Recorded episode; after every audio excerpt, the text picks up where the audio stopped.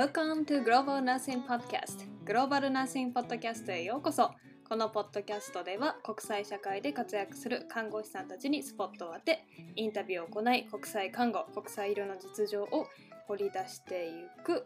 ポッドキャストとなっております、えー皆さんこんにちは。元気にされてますか？リスナーの皆さん本当にいつも聞いてくださっていつも聞いてくれてると思ってますがありがとうございます。あのこの間ものすごいあの嬉しいメッセージをいただきまして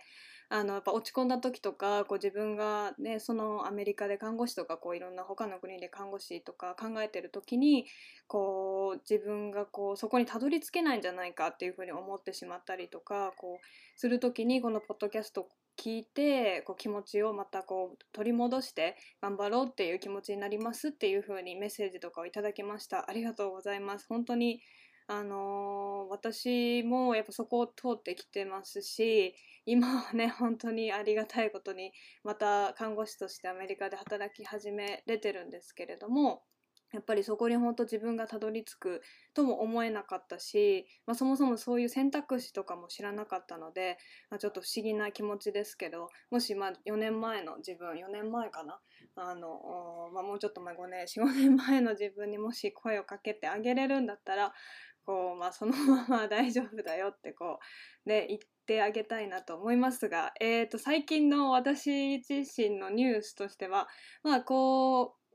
うケアホームとかにも、まあ、ちょっと慣れてきてでそうですね。でもやっぱりこうコロナのこの動きによって、まあ、シフトもすごい大きく変わったりとかあとまあ何個か仕事をしてるとやっぱりどっかでこうねコロナにエクスポージャーした可能性があるってなったら他のところの人にもお知らせしてテストを受けてネガティブ出て仕事に戻るとか、まあ、そういうことを繰り返してるので今テストを本当に1週間に1回以上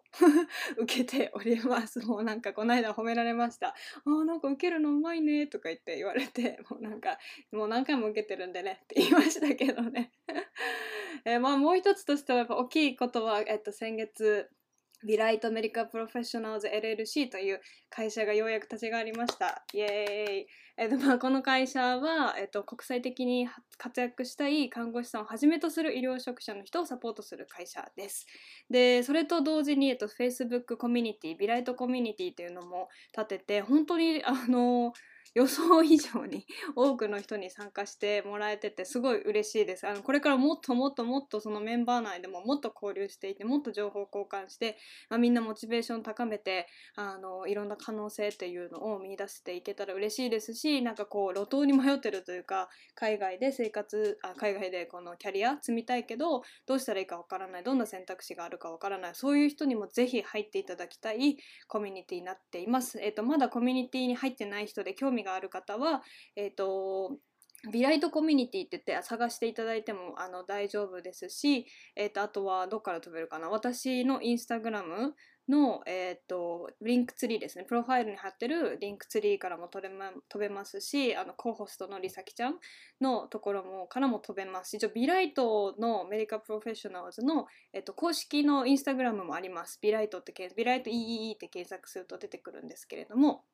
そこからでも飛べるようになってますしもちろん私たちに直接 DM を送ってくださってもえリンクをあのお渡ししますので遠慮なく DM くださいね。えーっと今回は妙子さんって方にインタビューをしあのしたんですけれどもあの私が、えっと、ずっと、まあ、1年以上ですねやってるピアサポートグループっていうのがありましてで US ナーシンググループっていうんですけれども、オンラインの LINE を使ったピアサポートコミュニティです。でそこはもう本当にかなりあの区切っていてというか、えーとアメリカで看護師を目指したい日本の免許を持っている方もしくは他の国の免許を持っててそれをトランスファーしてアメリカで取りたいと思ってる方のためのコミュニティになってます。でそこから、えー、と本当に嬉しいことに今回妙子さんがあの本土で就職されてで就職する前に N クレックスに合格した時に今回伺った、えーお話になっています。のでどうぞ私とさえこさんの、えー会話をお楽しみください。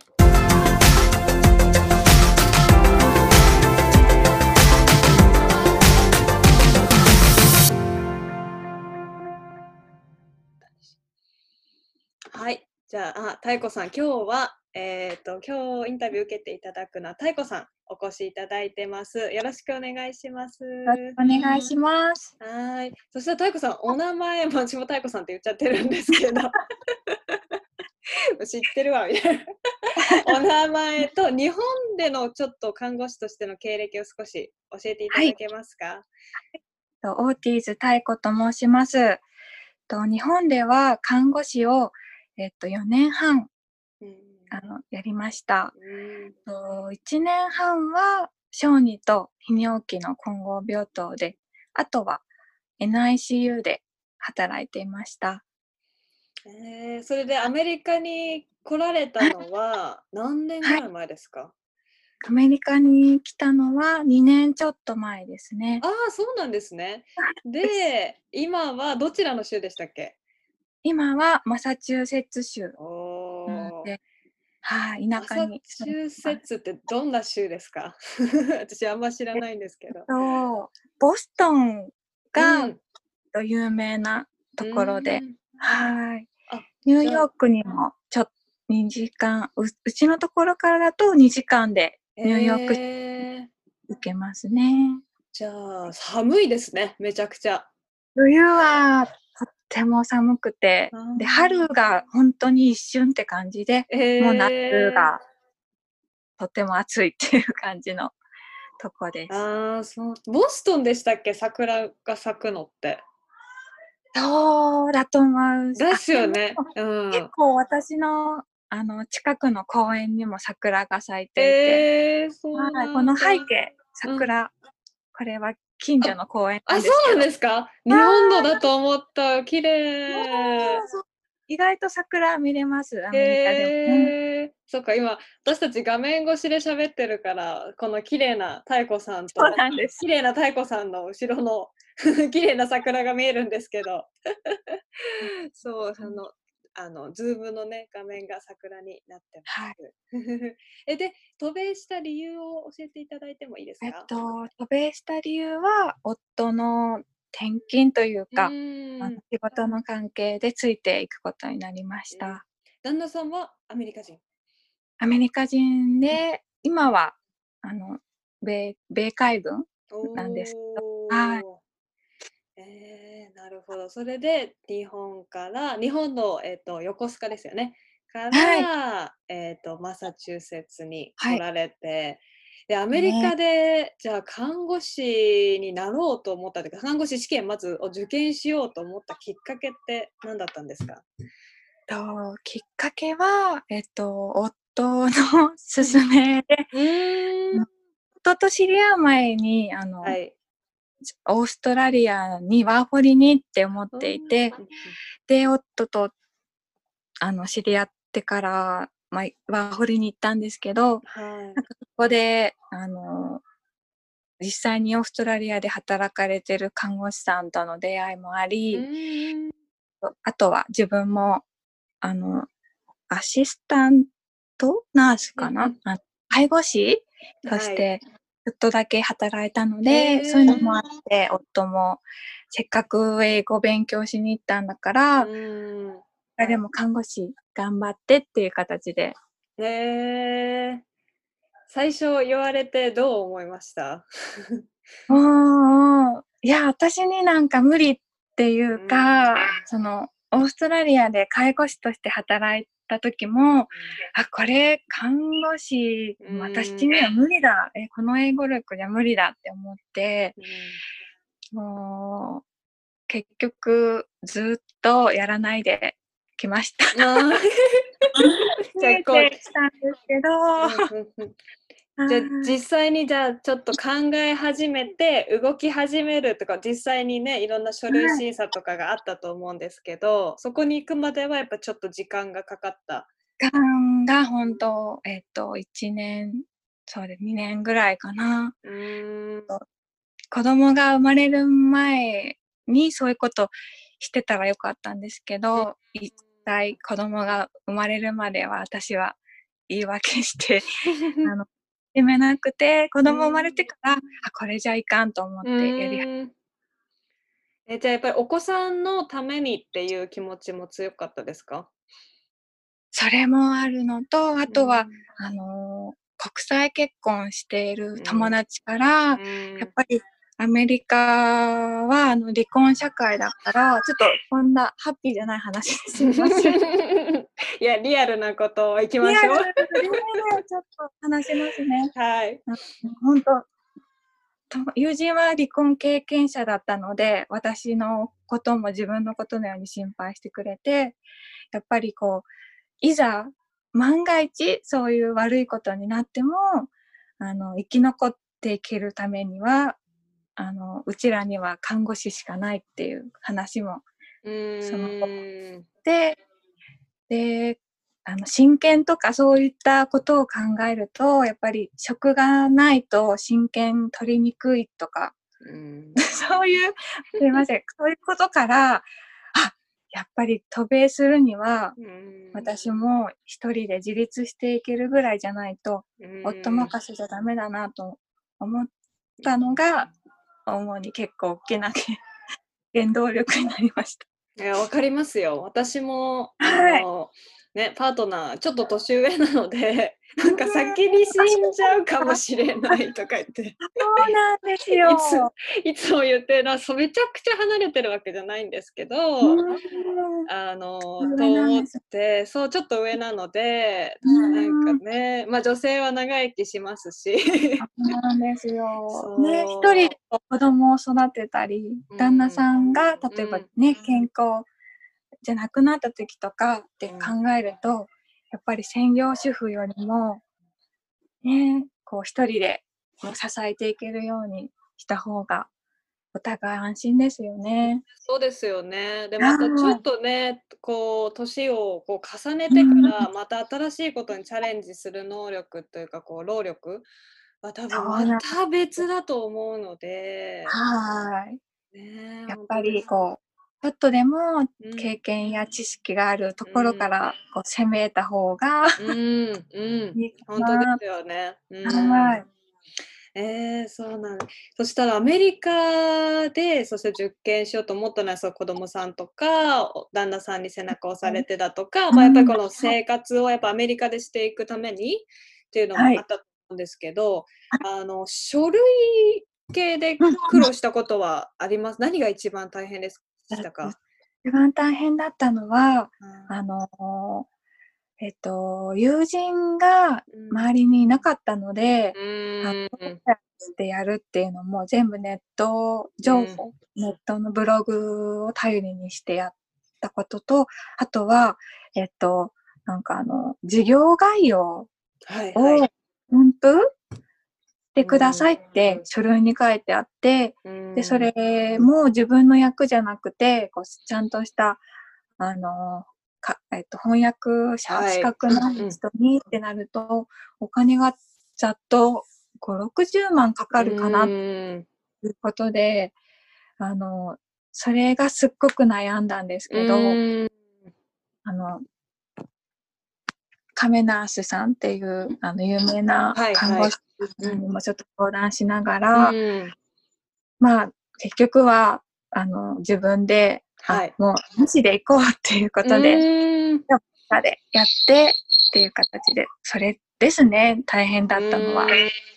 はい。そうですよね。シラバスとかのカリキュラムが、うんまあ、いるかいらないかっていうのは本当ちょっと未知のところではい。私もよく質問で聞かれるんですが私は聞かあの出さなかったんですね。そうですよね。そうなんです。かといえばやっぱり学校がもうすでに、まあ、ちょっと先進的な学校でというか、もう英語版で作ってらっしゃるところもあったりとかして。いいですね。それだとそうなんですよ。あと翻訳ってあれなんですってね、文字によって値段がはい変わってくるん文字数でですよね、文字数で。そうみたいです。うんなので、ねちょっとそこら辺はやっぱりこうあまりはっきりしたところが言いにくいところなんですけどね。そうなんです。自分は大丈夫でも、うんね、アドバイスで出さなくていいって言ったらいいかっていう、うんあんまりその辺書いてるあのブログの方がいらっしゃらなかったので、うんそうでますすね。思いますよね。ちょっとグレーゾーンですね。なので、まあ多分もし、まあ、アドバイスするとしたら、まあ、ちょっうとん州の看護協会、はいボード・オブ・ナーシングに、まあ、確あうん州に確認か、まあ、N あ CJFNS そうですにね。直接確認っていう方がね、きっと。かもしれないです。うーん。あとは、なんか時間が余裕がある人は出さないでやってみて、まあ、言うんわれたらやればいいのうんで、あそうですね、追加でもし出してって言われたら、はい。そうですね、確かに、それはちょっといいアドバイスかもしれないですね。はい。でお金しもったいないので。そうですよね、お金ね、本当に、あの、私もお金なかったので、もうセーブ。もうとにかく安い道をで出たので、はい。それでじゃあ CGFNS が無事通って、で、はい。州州はどこに出した？ニューヨークでしたっけ？あの、ママサチューセッツに出したんですね。ツしたので、ああの、なので、あの、英語試験もはい必要だったので、ーあのあー N そっかそっかクスの前に英語をやりやって、で、そうですね。私がちょっと失敗したのは、うん英語の試験を先にして、はい受。かってからい CGFNS 始めたので、おー、そうなんだ。なんかやっぱり CGFNS を先にして、はい。というか並行して勉強したら、うんもっとしなかったかなって思ったり、あ、でも、うちはなんか1年とかってなんかこう期限があったので、うんどれぐらいヌクレックスかかるかわかんなかったので、そうですまあ、よね。まあ仕方ないかなって思って。うん はいえそれは何受けたんですか？ TOEFL とか IELTS? 私はあのオーストラリアにワーホリ行ってたのもあってあの IELTS にしました。はい、マサチ州は。うん中部だったので、えー、マサチューセッツ何点取らなきゃいけないんですか？スコア的えに。っと overall が、うん、え6.5なんで全然みんな行きます。はい、ちょっとひあのわりかし低めですね。低いです。ちょ。っと低いですね。はい。うんなるほど、なるほうど。ん。じゃあでしかえもスピーキングがいいくつ以上というか、ああと全部が6以上だったら OK で、ああ、そうなのだ。でスピーキングも最低6取れば、いけじゃあ平均値でいけるから、まあ、はい、何何かがちょっと得意不得意があってもこう相殺できる感じなんですね。ああなるほど。全部 6, 6以上と何かで入れれば全然いけます。IELTS どうやって勉強しました、アイルツは独学でう、んえっと、なんか公式問題集はい。が毎年出るんですけど、それをを3冊、あの、で、まあ、2冊半しかできなかったんですけど、やりました。それでもなかなかですよね。2冊半。あ、でも、あの、全部、こう、確か1冊に4回分とかしか、あの、ああ、なるほど。なくて、うんなので、やろうと思えば、あの、全然できます。はい。素晴らしい。でそれで IELTS も無事ボーダーラインを超えて、はい。N クレックス受験はい。だったと思うんです。まあ大変だったと思うんですけど、今その N クレックスまでの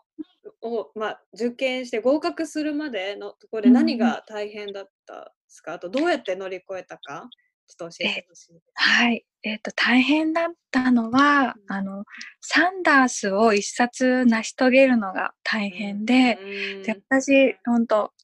試験受けるまで2、3ヶ月前にやっと美月さんに出会えたので、こう皆さんのそういう、なんていうんですサンダースやらないでやったっていう人が、うんの情報がなかったので、うんもうこれはやるもんだって思って、なんか、苦行みたい、修行と思ってやってました。ねえちょっとリスナーの方がどれぐらいあのアメリカ看護師の N クレックス試験うんの対策方法っていうのにちょっとご存知かどうかわからないんですけどちょっと説明させてもらうとこのサンダースっていう、えーとまあ、本あテキストブックですねがあってそれがまあえらい情報量なんですよね。かなり。そうなんです。3000問ぐらいありましたっけ？あ、えっと、に本自体には1000問なんです。1000問ぐらいなんですか。けどそれだけだと足りなくて、うんで、オンオンラインではい無料の問題が、あの、追加で4000問以上ついてるので、全部で5142問。ありましたえじゃあそれほとんどやったんですか、太子さん。いえ、できませんでした。うん多いですよね。私やったのは3000問、3080問で、うん。もうこれ以上無理って思って。あ、もう時間がタイムオーバーだったんですけど、うん。それでももう試験の日にちを決め、うん申し込んでいたので、できるだけやって、あとはもう受けようっていう感じいやその受けようって思うところが私は結構あの N クレックスって24時間前までだったらあのキャンセルっていうかこう変更できるんですよね。そうなんですよ。そうなんですけど、あマサチューセッツ州は、あの、も ATT をはい。ゲットあというものをゲットしてから、うん。60日間で受けなきゃいけなかったので、サンダース一冊やってから ATT をゲットして、うんっていうことで、もう2ヶ月しかない状態でだだったんですよね。追い込みましたね。なんですけど、でも、追い込んだ方がいい。うん追い込んでよかったです。はい。あの、えっと、すいません。サンダースの問題テキストを一冊やるまで、あの、と、オンラインの問題の存在が知らなかったんですけど、うんで、やり、その2ヶ月前から、そのオンラインで問題を、だから3000問解いたんですけど、うん。あのーや、もし、例えば、全部やるまでもし、ATT 申し込まなかったら、きっと今もう勉強してたなって思います。うんはーい。そうですよね。なんかこう、うん。ある程度のとこまで来たら、やっぱりちょっとしたはい。思い切りで、ねやっぱちょっと一回受けてみる。はいっていうのは結構大事ですよね。大事ですよね。で、あの、えっと、グループのメンバーの一人が、あの、7月末まで、うんえっと、コロナの影響で問題数が、うんあの、ミニマムがう60ん。問をって教えてくれて、で、それで、で、その友人も受ける、6あの、7月中に受けるって聞いた、うんあ、じゃあ私も思い切ってやろうって、うんその方が、あの、背中を押してくださらなかったと、受けてなかったと思います。うんそういう、ねこう、便乗するっていうのも大事かなって。うんはい。そうですね。ああと、あお子さんが、にうん、どうぞどうぞ。あ、ほんと、完璧に全部やんなきゃいけないとか、あの全部覚えてないと試験受けちゃいけないって思わない方がうんいいと思います。そうですね。なんかこう、巷によると、例えばこう U ワールドとか、うんこういうオンライン講座で、なんかこう、正解率がまあ40%、50%ぐらいだったとしても、こう、結構パスできるっていう話も聞いたことがあるので、はい。私あんまりね、練習問題にはちょっと惑わされすぎずに、はい。ちょっとトライしてみるのはいいかもしれないですね。はい。で、たやこさん、お子さんも小さいと思うんですけど、それもうすごい、私はもうお子さんがいる方たち、すごい皆さんも尊敬してて、私、うん考えられないんですけど、どう、こう、どういうふうに工夫したとか、こういうところが大変だったとか、ちょっとお話聞きたいんですけど。ね。やっぱりあの大変だったのはこう時間を作ることでそうですねこうやっぱりこう子供が起きてる時にやるっていうのはちょっと大変なのでこう寝てる間にやるっていうのがやっぱ一番だですね。うんでやっぱり何を削るかっていうと削れる部分はこううん。ちょっと自分の睡眠時間を、うん。まあ、6時間とか7時間、まあ、普通そう 当たり前かもしれないんですけどちょっとあの、時間をいつもより短くすするのと、あとはお昼寝できる、あの、月齢だったら昼寝の間に、ですね。あとは、うんと、一人遊びがこうできてるときは、私は机に向かいました。うんじゃあちょっとお子さんが自分でこうねなんかで遊べてる時にちょっと勉強するっていう感じ。はい、そうですね。あとうちの子の場合はこう生まれて物ごなんていうんですかね話せるようになった時からもうすでに私はそのアイルツの勉強をしてたので、まあ、勉何か私がそれはしなきゃいけないっていうのが分かってそでそういう面ではちょっと理解のあるあの子供なのかもしれない。でもこう何か感じるものがあったんでしょうね。こう小さいながらにもママ頑張ってるなとか。そうですね。こう隣でこう絵本読んでる時に自分も本をやるとか、自分がパソコンを開いてる時は娘には、まあ、iPad でこうちょっと勉強という名のゲーなんかこうちょっと学習ゲームみたいな感じですか、はい。まあ時間を決めてだらだらやらないようには気をつけるんですけど、そういう感じで子供と一緒にできるときはやりました、うん。でもなんかいいですね。お母さんとお子さんがこう一緒になんかちょっと勉強してるというか。そうですね。子供は今こう I'm studying とか言って自分も一緒にあの私とやってるつもりっていうのが、えー、あの微笑ましい、ね。かわいい。想像しただけでかわいい。ね、そしたらちょっといろいろお話聞いてきたんですけれどもちょっとこれからどんな風に N クレックスパスして、多分免許申請今されてるところですかね。そうですね。今待ってますね。待ってるところで。でじゃあ降りてこう今からどういう風になって看護師としてのキャリアをどういう風にちょっと考えてらっしゃるかとか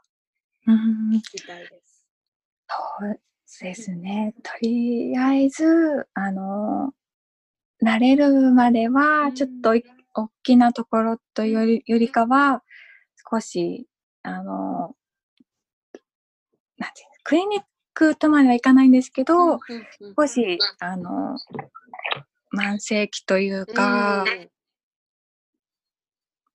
日本だと第2次、第3次ぐらいの病院からスタートしようかなって思ってます。で、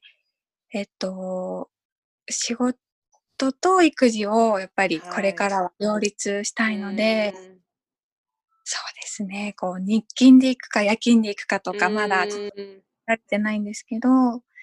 ちょっとこれからは子供ものことも今までよりももうちょっと関わりたいって思ってます。もうね、きっとここに来るまですごいすごいやっぱり寮とのじあの勉強が多分必要だったと思うので、その分ね、お子ちゃんとも過ごしてあげたいって。ね、でもきっとお子さんはずっと見てるから妙子さんのこと多分妙子ねきっと多分私たち大人が思うよりも多分きっとすごく見てると思うのでなんかちょっと楽しみですね。どういうふうに育っていくのか。そうですね。どうなるか。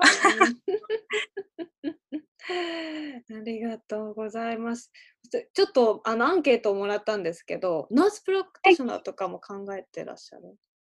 そうですね。こうせっかく、うん、あの日本にはないまだないな、うん、もうないところあの職種だったりするので、うん、こう何歳になっても挑戦できるっていうのがアメリカのいいところかなって思って、そうですね。夫にも、あの、ドクターとかいいんじゃないとか。言われてるんですか？まあ、冗談だと思うんですけど、まあ、言ってくるので、でもそう、どう、え、ドクターって感じで。学校行くの？みたいな。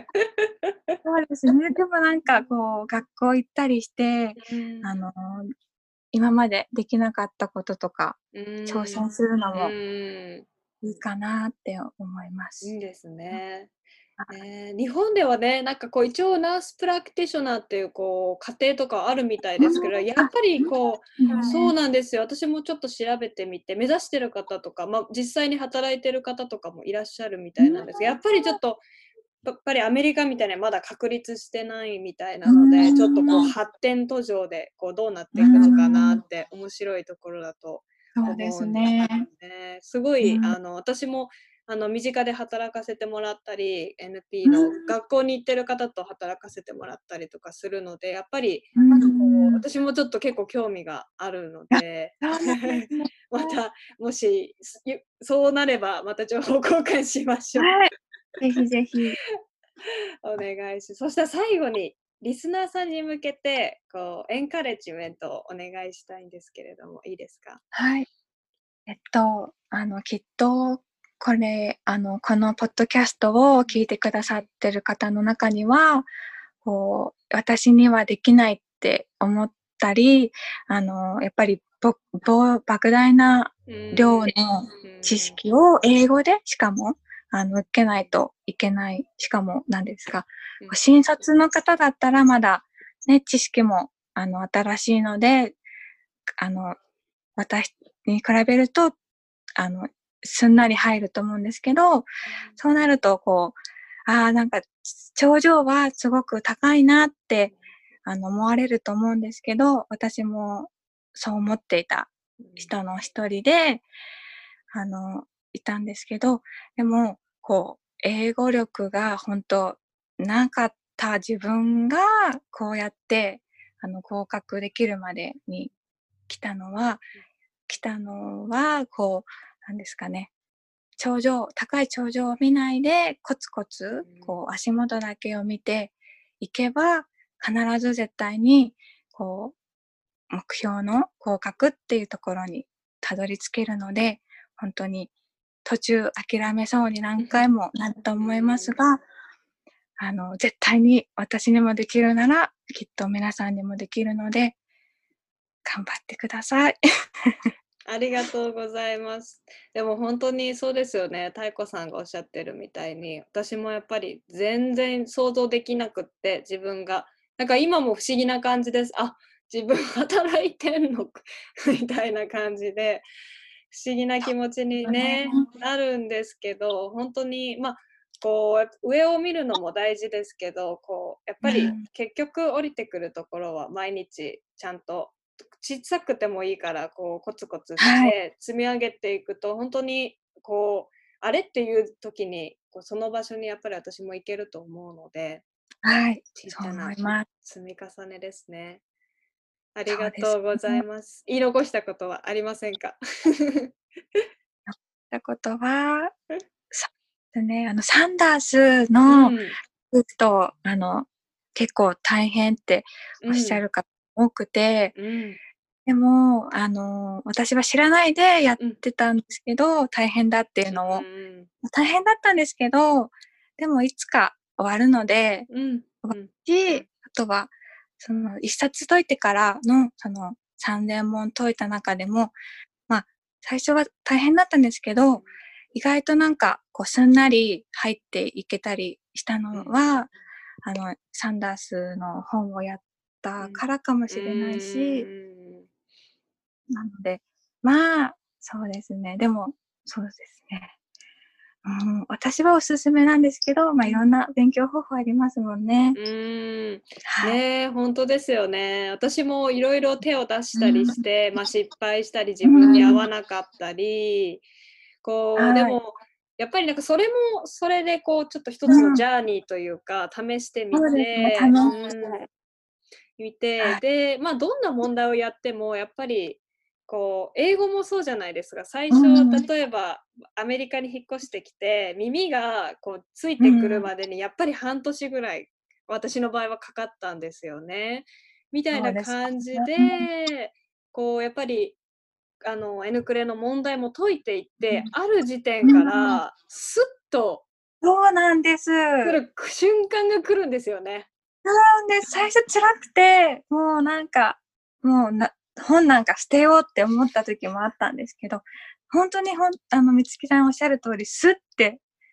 なんかあれ？サクサクいってるみたいな時が来るんですよね。うん、来るんです。あと、あやっぱり N クレックスの問題もやっぱり最初解いてる時はそのーうん。あまりにも情報が多すぎてやっぱすごいうんこう、まあ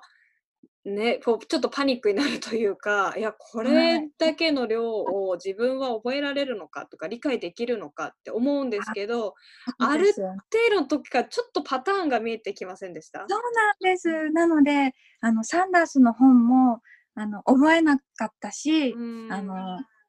その途中では、あの、単語カードも作らなくうて、ん。問題を解き始めてから、うんあの、あ、こういうのが出るんだなとか、うんあ、これ私苦手だ、覚えてないってうんいうところだけやったのでサンダース一冊覚えるっていうのはや,、うんやめた方がいいと思います。うん。ああじゃああれーですね、太子さんはサンダースのあのはい解説っていうか、その問題集じゃなくて、解説集みたいなのを一読んだ。そうです。コンプリヘンシブレビューかなっていうのあを一冊こう、あの、国試受けてから9年経ってたんで、あの、ちょっと忘れてるなーって。はい。ーなるほど、そう。サンダーズもちょっといろいろあるんですよ。実は私は問題集の方を買ったんですよね。うん。だけど、後で友達に見せてもらって、そのコンプレヘンシブの方を、やっぱすごいなんか分かりやすくって、説明とわかりやかが。すいです。そううんだから参考書として持っててもなんかこうなんてちょっとリ,、はいね、リファレルに使うというかでもよかったなーってちょっと覚えましたね。それに問題もご専門もついてくるので、オンラインでお財布にも優し 優しいし、本当ですね。はい私もなんかいろんなものに手を出していろいろあのお金を無駄にしました。そうですよね。こう、日本の国試の時も、なんか、あの、なんだっけ、なんとかレビューとか、うんうん、ありましたね。なんかこう参考書と、うん。あと問題集一冊しか、うん。多分それぐらいやったので、うん。あ、あの、こ N クレもそれでいいんだなっうん。て思って、では、本当サンダースのコンプレヘンシブレビューしかやややらなかったです。おーすごい。まあ、主婦なはでもので、金がうんなるべくかけたくなくて、はい。大家庭のことを大事に思ってらっしゃる。ユーワールドはとっても難しいって聞いていたけど、いたし、あの、とってもいいって聞いていて、で、こう、サンダースの問題がすごい優しいんじゃないかってうん、途中ちょっと不安になったんですけど、ど。あの、実際のテストもそんなに、なんていうんですかね、すごいひねくれてないんですよ、全然。うん。ただ、こう、基礎をうん聞いてきて、で、途中ちょっと引っ掛けがあるんですけど、うんそれもこう、問題、サンダースで、こうん。う、3遍もちょっと解くと、あ、ここ引っ掛けで、うんここを正解ってしたいんだなっていうのが、うん。なんとなくパターンが見えてきたので、本番中も、こう、あ、ここで、なんかこう、バセドウ病と、うん。あの、なんだっけ、あ名前出てこないんですけど、こう、似たような症状うんで、あそれとこの疾患をきあの混ぜこぜになってるって思ってるから聞いてるんでしょみたいな。出た出たみたいな出。た出たみたいな。そういう感じで、うんなので、そうですね。引っ掛けとかはそんなに気にしないで、基礎さえば大丈夫なので、うんこう3月のレベルで全然うんいけました。うん、そうですね。やっぱりウーワールドをね、使う方が多い中、まあ本当に私もすごいやっぱ不安になって、この自分が使ってる参考書とかで、こうは、こうレベルに達するんだろうかっていうのもあったんですけどね。でもまあ、ことないとわかんないし、うん。うん。ね、でもまあそこを妙子さんは打ち破って、サンダースにかけて。でも、まあ、これで落ちたら、e ワールドやろうかなぐらい。と思って言ってきました。でも素晴らしい、それで見事うん合格されてるので、ありがとうございます。今日は。貴重な話を聞かせていただいて、またあの何年後かまた大きなこう変化があった時など、またなんかちょっと経験してみてお話聞かせてもらえたら嬉しいはい。ぜひぜひたやこさんともしつながりたいっていうリスナーの方がいらっしゃったら、何が一番たやこさんはいらっしゃる？ツイッターかな？そうですね。ツイッツイッター？はい。ツイッターのなんていうお名前で大丈夫ですか？教えちゃっても。大丈夫です。もしメッセージとかしたい方がいらっしゃったら。はい。えーえっと、CH はい。A E C O ですかね。私も多分フォローしてますよね、きっと。そうですね。うんはい。なので、もしわからなかったら、私のツイッターから太鼓さんに飛んでいただいたらいいかと思います。太鼓さん、お忙しい中、ありがとうございます。とんでもございません。ありがとうございましたあり。がとうございます。